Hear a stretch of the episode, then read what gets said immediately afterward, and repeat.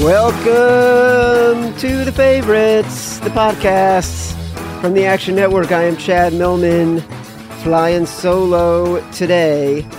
It's the middle of July, the week after July 4th, and uh, which means we're like so close to college football, you can smell the grass and see the grass stains. So um, that's what we're doing today. A big, excuse me, big college football day. Uh, what I want to say is that later in the show, Collin Wilson from the Action Network is coming on. He's our college football expert. He has been talking about college football since March. He has been writing about it uh, nonstop since March. He's got so many uh, stories up about AAC win totals, the five FBS bets I'm making right now, the futures bets that he's made. We're going to talk about all that.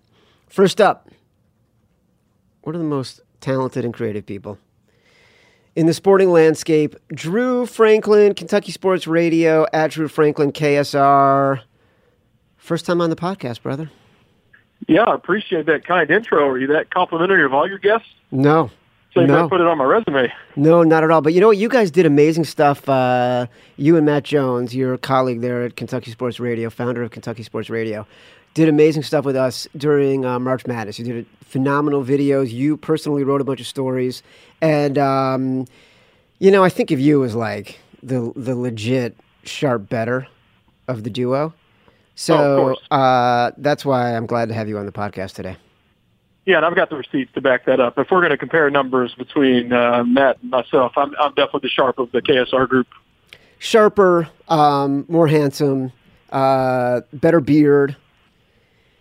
Yeah, just keep going. Let's just make the whole podcast about me. That's, Let's do it. Let's do it. I, I like all these. Yeah. What I love that you guys do is you guys go on like you you guys do a tour of the state. Like the the the way that Kentucky Sports Radio and Matt's talked about this in the podcast has sort of become the most important thing in sports radio, and if not all of sort of Kentucky focused media in the state is phenomenal. Um, where have you been? Where are you now? Where are you going? Well, we're just getting started this week, but we are doing a five week tour with our radio show where we will be in a different county every day.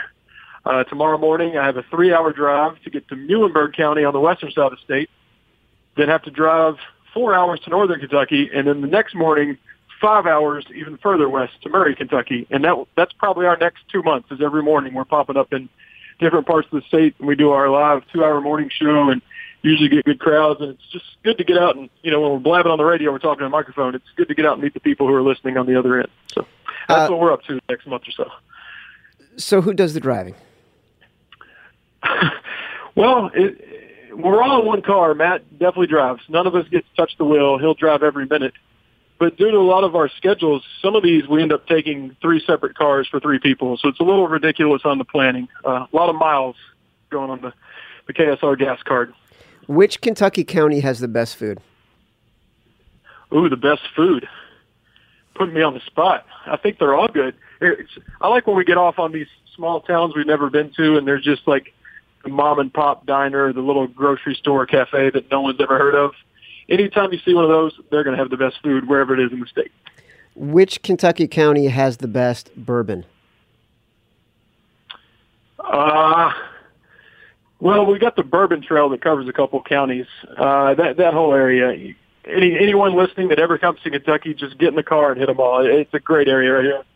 Franklin County, Woodford County, Bourbon County, Fayette County. Lots of fun with the uh, with the bourbon here. I might even recommend Ubering if you try to do the whole day. it's probably a good idea. Uh, which Kentucky county has the best bookie? I, I don't speak. You know, they don't let us gamble here in Kentucky, so I don't know what you're talking about. I, I don't do any gambling in this state. Uh, I think we'll be the 50th state to to make it legal about 40 years from now. So no bookies around here. I don't know what you're talking about. No, you're totally right. You're totally legit. When you do your gambling, it's for matchsticks, and I've always appreciated that about you. Uh, I want to talk about two things today. You guys, um, I do want to talk about Jared Lorenzen for a second, which is a little bit off the betting topic, but you guys were close to Jared Lorenzen, and back when I was at ESPN, um, we did a story about Jared Lorenzen. Tommy Tomlinson did a story about Jared Lorenzen. That the year that we commissioned it and published it, it was the most trafficked story we did on ESPN.com that year. It, um, no pun intended, just completely blew up. and I thought it was reflective of sort of how Jared Lorenzen lived his life completely honestly, but also sort of what a fascination he was as an athlete because he was so overweight and like the things he could do as a person that size, being so nimble. Um, tell me about your relationship with him and why you think he resonated so much for such a broad audience. Yeah, you mentioned that story, which is incredibly well done, but you could do three different stories. One on Jared on the football field, one on Jared just in a room being the fun guy, and then a third on Jared's fight with his weight loss. I mean, his entire life, we, we keep saying he's larger than life figure. He's one of a kind. As a football player, he was out there playing like he's, you know, in the backyard. One of my favorite plays, he's at Georgia. He throws the football over his head, which if it had not been completed, I'm sure he would have kicked off the team because it was the most insane thing to do in a game. But that was just Jared out there having a blast. And then he was the same way off the field, just a magnetic personality that could light up the room. And then, of course, he had struggles that have been well documented. Just an unbelievable guy. And I'm sitting here. I got a suit next to me from where I'll be going to his funeral soon. And honestly, it's been almost a week, and I, I can't believe we're having this conversation. How did you guys become so close to him? Uh, I'm about four years younger than Jared. So when he was uh, playing at UK, I was in high school. So I don't like to say I looked up to him, wanted to be him because I'm not that much younger. But I definitely, he was definitely my favorite player.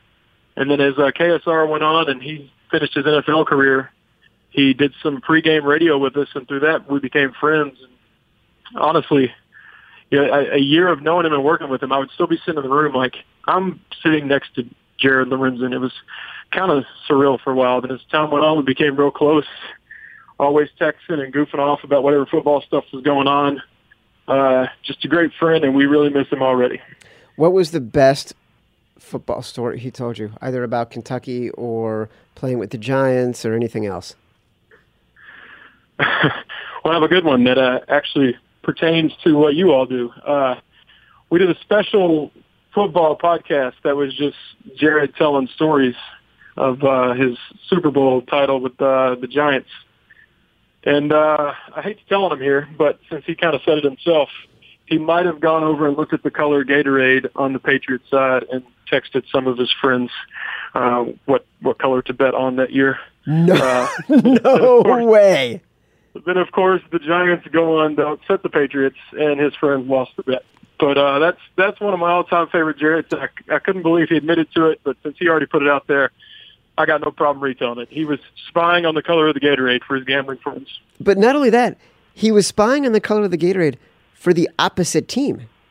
Yeah, well, I, I think he told them both colors, and they just assumed Patriots would win, so they went with it.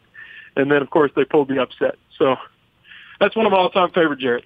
That is stuff like that. He's just constantly out having fun. I got to tell you, I'm so glad I asked that question because that is the most perfect story to tell on this podcast about Jared. I'm actually wondering if I should have kept that to myself, but it's out there now. So it's out there. Jared, Jared was tipping people off on the Gatorade back in that famous Super Bowl. That is that is phenomenal. What do you think? Um, do, what do you think Jared Lorenzen would think of what Kentucky did last year and what their prospects are this year? Uh, I'm I'm glad Jared got to see all that happened last year because obviously best season in 30 years. They win 10 games, but that Florida streak weighed on him a whole lot because in I want to say 2003, I believe he was the quarterback when they blew an 18 point lead in the fourth quarter. He threw an interception that basically gave Florida the game. And though he kind of plays it off, that weighed on him a lot that that streak just kept building up and building up and building up because he knew he had a beat you know, decades ago. So then for him to see it last year when they finally got the win at Florida, uh, he did a periscope of his reaction immediately after the game. He was just watching home by himself, but I mean, he's screaming, almost in tears, watching that uh, that streak snap. And then for them to go on and win that Citrus Bowl, it was just a great season for it to be the last one Jared will ever get to see because I know how much it meant for him to see that football program turn it around. All right, so you know SEC football, obviously, and, and you and Matt do a phenomenal job covering college football uh, for KSR. Um, I want to talk about the SEC for a minute. I do want to start with Kentucky because the projections for them probably anywhere from five to six wins, depending on where you're looking right now. Uh, at the Action Network, uh, Collin Wilson has them projected for 5.45 wins and only two conference wins. Where are you coming in on that, Drew Franklin?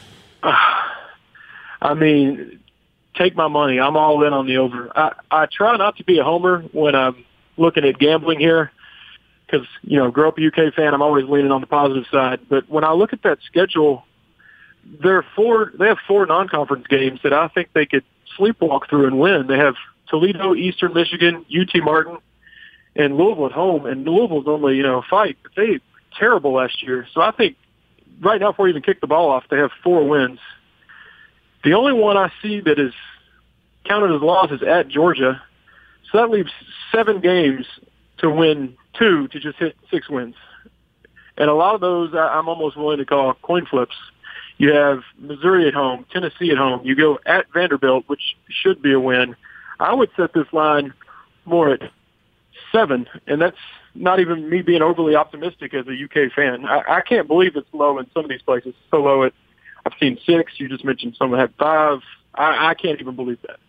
Well, listen, Collin Wilson, who's going to come on later, has Missouri at nearly nine and a half wins. I believe Missouri is going to be very good, uh, but when you when you just need Kentucky to win a couple to hit the over, and you've got Missouri at home, Missouri might even be favored in that game. They're not going to be double digit favorites. I think it's a close game either way. All right. Um, the other teams I want to discuss. Wait, one thing. What makes you so high on Kentucky? Like to me, they're an interesting team because they were so good last year. They're one of those teams where like people get excited to root for teams the following year because you want to see new blood in football. You want to see a team like Kentucky. They had such a dramatic season last year. What makes you feel like they are better than advertised?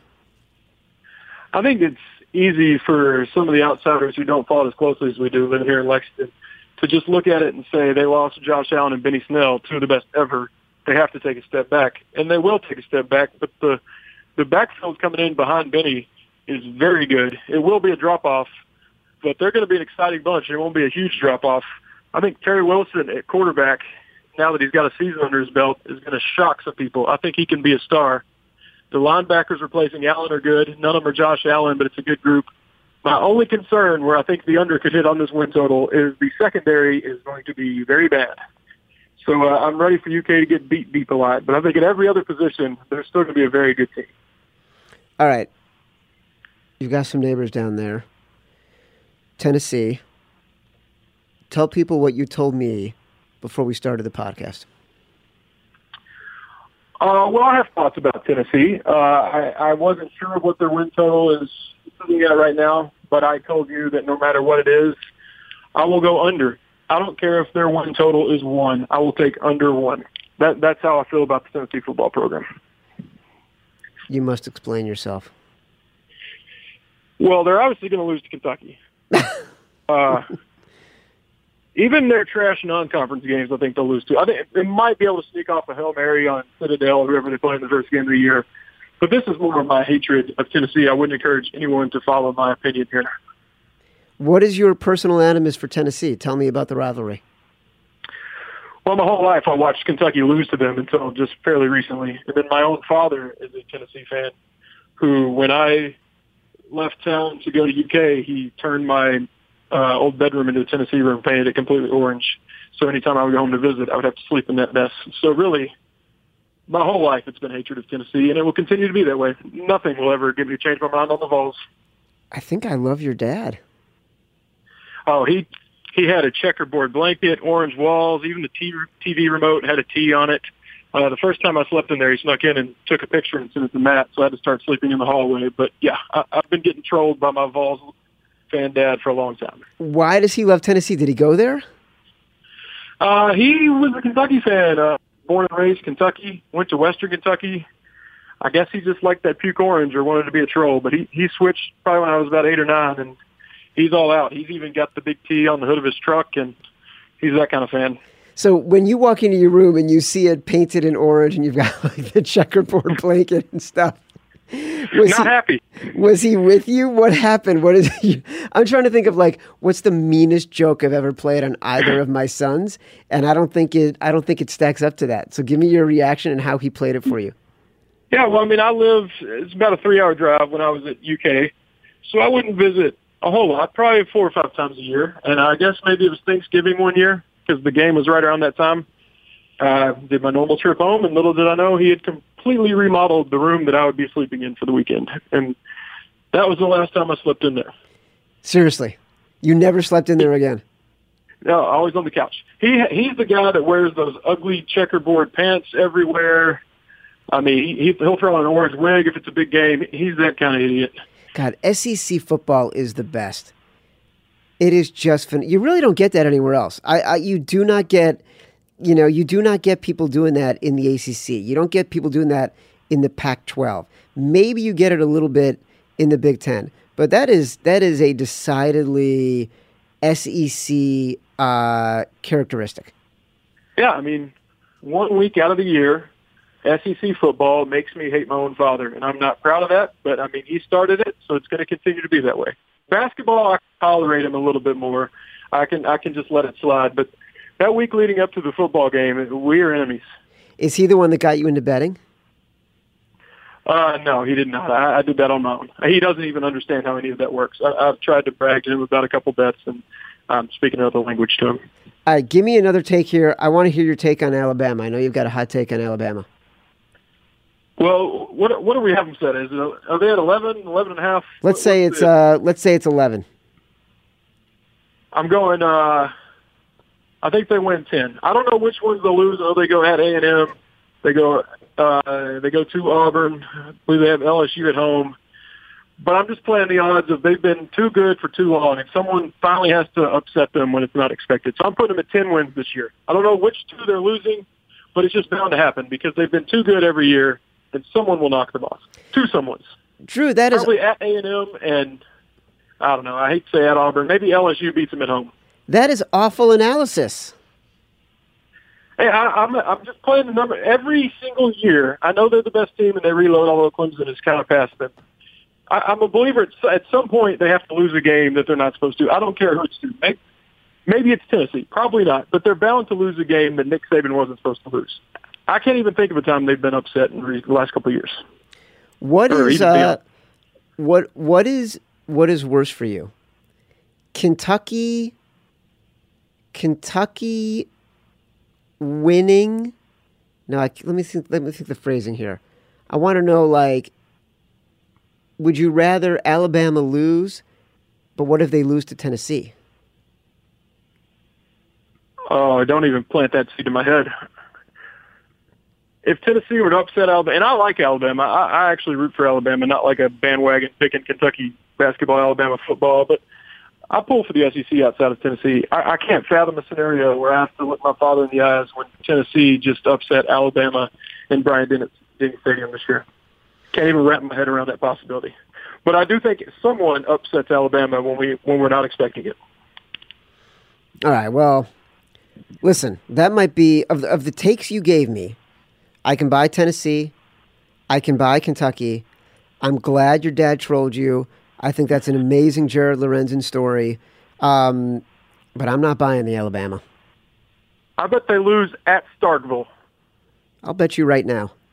what kind of odds you giving me? I kind of threw that one out as a hot take. Uh, what, well, let's just. You, you're saying they're going to lose. I'm saying they're going to win. We'll just bet it straight up. All right, I got the Bulldogs. I hate Starkville. Maybe Alabama will walk in and see that town and then uh, just come out in a funk. Yeah, we'll see. I'll I'll make. Let's say. Well, no. Let's just do it straight up. One to one, there, buddy. One to one. That's what we're doing. That that sounds like a terrible bet. I'm agreeing to, but I like you, so let's do it. Well, listen, you haven't proven yourself to be the. Listen, you're sharper than Matt Jones, but what are we saying here? That's true. All right, go Bulldogs. go Joe Moorhead. Drew Franklin, uh, Kentucky Sports Radio at Drew Franklin KSR. Uh, that is a phenomenal Jared Lorenzen story, and that was a gift from out of nowhere that I did not see coming. Thank you for coming on the favorites, the podcast. Enjoy your tour of Kentucky. I will try. Thanks for having me on. I love everything you guys do. All right, brother. I'll talk to you soon. See ya. As promised, up next, Action Network, college football analyst, expert extraordinaire, host of the brand new Action Network podcast, the Colleges Podcast, uh, along with our friend Stuckey, Mr. Collin Wilson. What's going on, man? Thanks for having me on. I hope you sharpened all of your pencils and put them in your pocket protector because we're going to get nerdy. We're going to have get a couple minutes to be nerdy here with some numbers. Listen, I listened to the Action Network uh, podcast the other day. You had on Matt Lindeman from Caesars, the bookmaker there, uh, and it was amazing. Like it is, it is so deep into college football. It is pure passion. That's just what mm-hmm. it is. It is like it was like a guy who had been spending the past five months in a bunker watching every single thing he can watch on YouTube, up, updating his rankings, updating like the rosters and depth charts, and just had a blast to finally let it out. Like I, I just felt like I felt like you've had so much pent up emotion about the college football upcoming college football season that mm-hmm. that was your first opportunity. So I encourage everybody go subscribe to the new Action Network podcast, rate it, subscribe, review uh, all that kind of good stuff. Um, to hear Collin and Stuckey and a whole bunch of uh, other folks talking about big sports in uh, in the betting world. Welcome, welcome, Collin Wilson. Yeah, and I would suggest everybody, if you're interested in the win totals, the Action Network was. Uh, we just put out all of our win totals because people have been asking about them for a couple weeks. Those are now public and available for everybody. Uh, and not only does it capture the win total for every team, it captures the conference win total for every team. So a team may have like a certain win total overall for the season, but that doesn't necessarily mean they're going to win a division. So those conference win totals are in there too. So it'll be you'll be fully prepared for conference odds when they come out. I just printed out the SEC win total. By the way, nice shilling. I printed out the uh, win totals and conference totals for the SEC um, yes. today because I Drew Franklin on earlier and I was using it as a reference. So, um, give me two teams whose win totals you hate right now that most people would look at and say national title contenders? I hate Ohio State and I hate Washington. And when I say hate, that means I'm using the money that I can to get under their win totals. And that is certainly in the face of a lot of people that I'm, I'm hearing out there who love Ohio State. They love Justin Fields transferring in from Georgia. They love Ryan Day uh, as the head coach. So let me just start off with saying I've got them at 9.7. You can find 10 and a half out there. You can find 10, but I just don't think there's any way that this is getting to 11. I, they got a big deduction in my power ratings for second order win totals, which is really kind of a way of looking at teams and saying, well, you won the game by three, but if you were given four turnovers, that's not really a win. Uh, Ryan Day, he babysat the team for three Saturdays last year. I mean, Urban Meyer coached the team all through the week, and Ryan Day really just kind of ran out on the field. They had an offensive plan. Uh, so we don't really know how good Ryan Day is. So they got a, a negative one from me uh, in their power rating for that because Urban Meyer, Stuckey and I talk about this all the time. We think that he was worth about two points to the spread. And we think he's even bigger, uh, worth worth more to Ohio State's PR in games like the Rose Bowl or the Big Ten championship because he's just a big game coach. But now he's not there. Justin Fields, on the other hand, a quarterback, his odds of ten to one at the Westgate to win the Heisman is just I don't know where that number's coming from. He looked clunky in the spring game. He went four of 13. He didn't have many yards. He's throwing it over receivers, under receivers, left, right. He can't hit any targets. And there's news quietly circulating, especially with people in Vegas. Uh, we're all talking about how Justin Fields was given every opportunity to beat Jake Fromm at Georgia. He could never take the role. He could never take the job in practice. He didn't look good in garbage time. Uh, and now he's at um, Ohio State where they lose everything on offense, and I just don't know where the points are going to come from. Well, that's such a good point, right? Justin Fields yeah. makes such a big deal about him transferring to Ohio State. Could not win the job from a guy they were dying to move out of the out of the quarterback position at Georgia. They absolutely were. I mean, Jake Fromm, the knock on him two years ago was that, well, this kid can't convert third and eight. This kid can't. He's not an accurate passer. And they've got Justin Fields and they've got Jacob Eason and Justin Fields is just there to hold a clipboard. Well, I got news for everybody. I mean, Jake Fromm is a much better value uh, uh, for a Heisman than Justin Fields ever is. And the other thing about Ohio State that I'll end on with them is that, yeah, they do return a ton on defense but this crew was 115th in defending explosive plays last year. Think back to that TCU game when Urban Meyer was suspended. TCU had like 50-yard plays like every few minutes, and this same defense returns. And I'm supposed to expect them to all of a sudden be good against the rush and be good against explosiveness. Ohio State's not, and I just don't think there's. I don't think they're going to get over 10. And I've happily put my money on the under with these guys. All right. So who's the other national title contender that you're off that everybody's on? if you consider Washington a national title contender, are we considering the Pac-12? Uh, I guess, assuming you make it through the Pac-12 with one loss, you're, you're you should go to the college football playoff. But Washington at 10 is something that it, that number should be under, and we're already starting to see some of the books out there go to nine and a half. And, and, and Matt Lindeman and I got into this over on the Action Network podcast about how CG technology out in Vegas, they opened this at 10 and Matt threw nine out there. Matt's power rating was the same as mine, which is 8.3 on these guys for a win total. Uh, Caesars threw out a nine. They didn't care that, that other places and shops in Vegas were at 10. And they have the lowest defensive returning production rating of any team in FBS of all 130 teams. Washington is the lowest. They finished 117th in special teams S&P plus. I think that reflects on coaching. And look at this. We have another quarterback that was supposed to be Kirby Smart's uh, guy in, in, under center uh, that lost to Jake Fromm, and that's Jacob Eason. Jacob Eason didn't even win the job during spring practice. Uh, Jake Haener's the, was supposed to be the backup, and he went 14 to 17 in the spring game. And if you're looking for an upset in week one, don't look any farther than Washington. They're taking on an Eastern Washington team that lost the, lost the FCS championship game to North Dakota State last year. Eastern Washington returns everybody. They can throw 70 points up on a really bad defense, and Washington returns zero experience on defense. Look out for Eastern Washington week one and what, take the under on Washington. What's the spread in that game going to be? I, I, the only thing I have is Sagarin because the the mix of FCS and FBS really uh, the Sagarin ratings uh, get into that, and I would think that that line, looking at it right now, is probably going to be with Eastern Washington returning everybody, 17 and a half. Wow. So you're you're calling a potential upset right now of Eastern Washington beating Washington. I can almost guarantee I'll have money on Eastern Washington uh, in Week One uh, with the spread, and, and and I'll definitely have some money on the side uh, with with money line on them. Oh my God! Now I'm going to have money with Eastern Washington on the money line. That's a no-brainer. I've never been more excited for Eastern Washington they're an exciting team. You when you when you actually get your eyes on them. Some of these FCS teams can really put up points fast, and they're fantastic. And Eastern Washington's one of them. Can't play any defense worth a lick, but Jacob Eason can't throw the ball, so I think we're in good shape. Oh, too bad there aren't any other uh, former Georgia backups that are roaming around for over overvalued teams.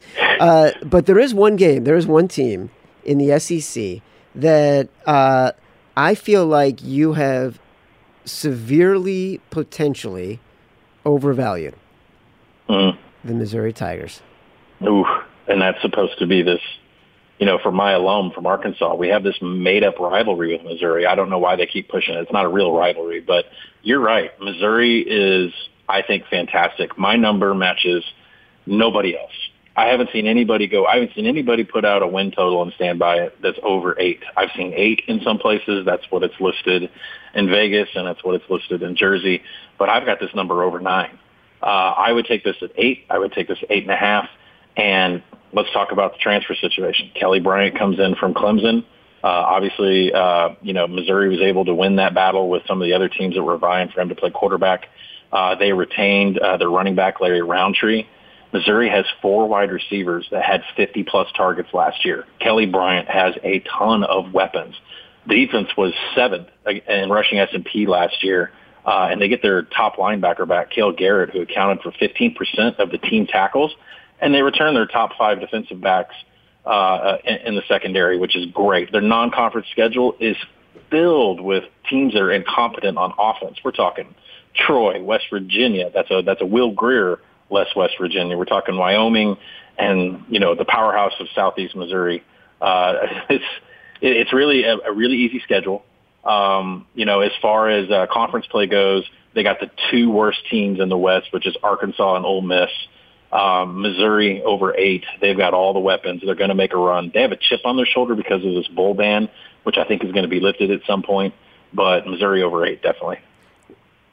How does it? How's how? How much does it hurt you to say that Arkansas is the worst team in the West? I am actually sitting in Fayetteville right now, and everybody's drinking the Kool Aid. Uh, they think we can get six wins. The over and under, by the way, is five and a half, which I think the Arkansas. The problem is, is Arkansas' schedule. Portland, uh, look, at, listen to these. Listen to these teams: Portland State, San Jose State, uh, Colorado State, uh, Western Kentucky. I mean, I would love to slam under five and a half, and I'd love to, you know, I'd love to have more money uh, going against Arkansas. But Chad Morris does have his old quarterback from SMU back, uh, Ben Hicks. He was the successful quarterback when Chad Morris was down there. Uh, they did play actually some pretty def- uh, decent defense last year. So it's, it, you know, their number came out around five. So it's not really, uh, uh, for me, I'm sorry, the number came out around five, which isn't good enough for me to take an under bet on them. But we're terrible. We're a baseball school now. We, we took pride, uh, you know, showing my age here. We were in the Southwest Conference and we were number one and two with Texas every year in college football. Monster rivalry. Richard Nixon showing up to the, the game of the century in 1969 uh, Arkansas football is everything because we don't have any pro sports. We don't have NBA. We don't have NFL. We're Nebraska. We're Alabama. All we have is one team that we love. And it's embarrassing how much money that has been donated into this program and you can't make a bowl and you can't get the players and you can't get everything that we need to be a competent team in the SEC. And frankly, I, I kind of sometimes wish we would move to the Big 12 because we geographically don't fit and on football teams on the gridiron, we don't fit with the SEC. How do you really feel about Arkansas right now? Well, I don't know. They ask me for a donation every year. I, I'm tired of donating five thousand dollars and then paying another two thousand dollars for my seats and for my parking passes and for my time. My time is what's really important. I mean, you go walk into a stadium. I, I think that's the problem with college football these days is that everybody loves college football so much, but if you decide to take your family to a game, not only is it overly expensive, but you're missing 128 other teams. Your time is just as important on a Saturday. So if I'm going to take time out to miss 128 other teams playing football, you better give me a good product on the field. Well, listen, I think most people are probably not watching all 128 other teams.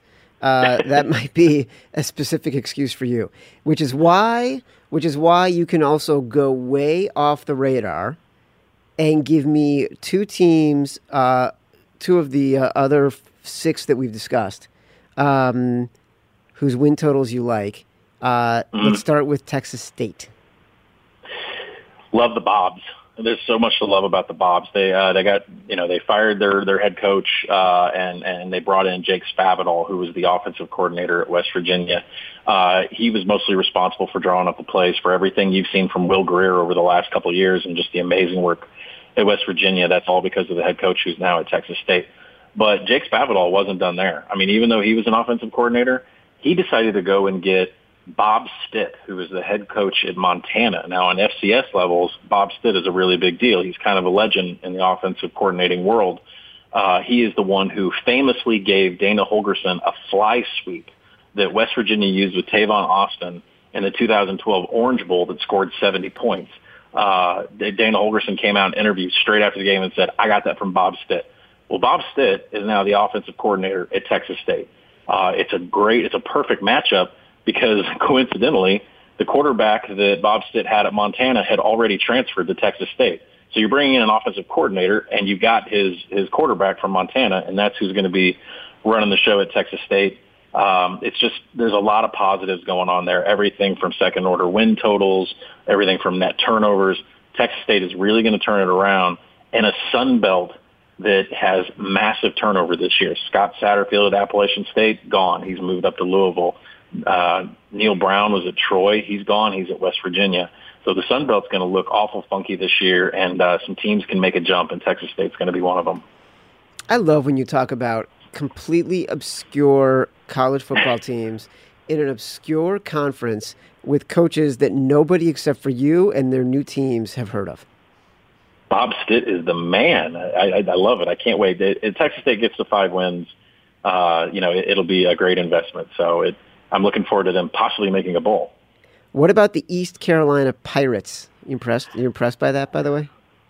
Yeah, you knew that they were the Pirates. They. Uh, it's funny if you ever drive through North Carolina uh, there are billboards up everywhere that says this is the best team in North Carolina, and this is this is Carolina's football team. I think that is a bold statement with uh, North Carolina, NC State, Wake, everything going on. But uh, East Carolina, I, I loved it this year, and I kind of feel like uh, everybody's starting to catch on because win totals are out for all the teams now. And I had to fire on three and a half, and I had to fire on over four, and it, it was uh, you know it was quiet for a while, but now I'm starting to see that people are jumping on them. Uh, they got a bump for net turnovers, and they have a huge coaching upgrade. Uh, Mike Houston comes in from James Madison.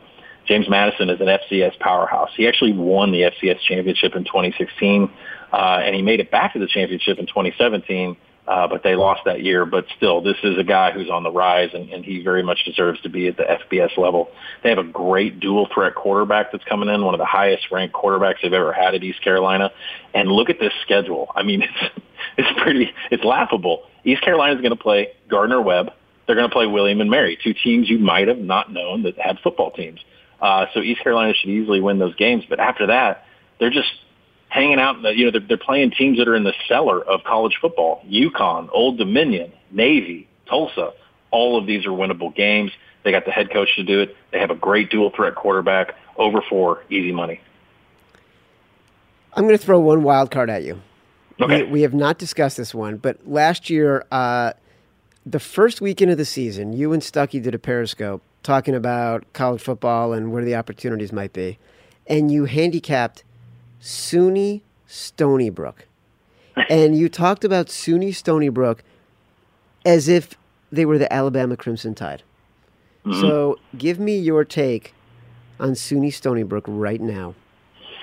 SUNY Stony Brook actually has uh, one of the lowest ranked uh, schedules uh, of all of all their conference uh, of who they played. One of their con- their conference is actually uh, ranked 11th or 12th, I think, in, in all of their divisions. So uh, they have an easy schedule. Uh, their returning production is mid-tier, so I'd expect them to put up exactly what they did last year.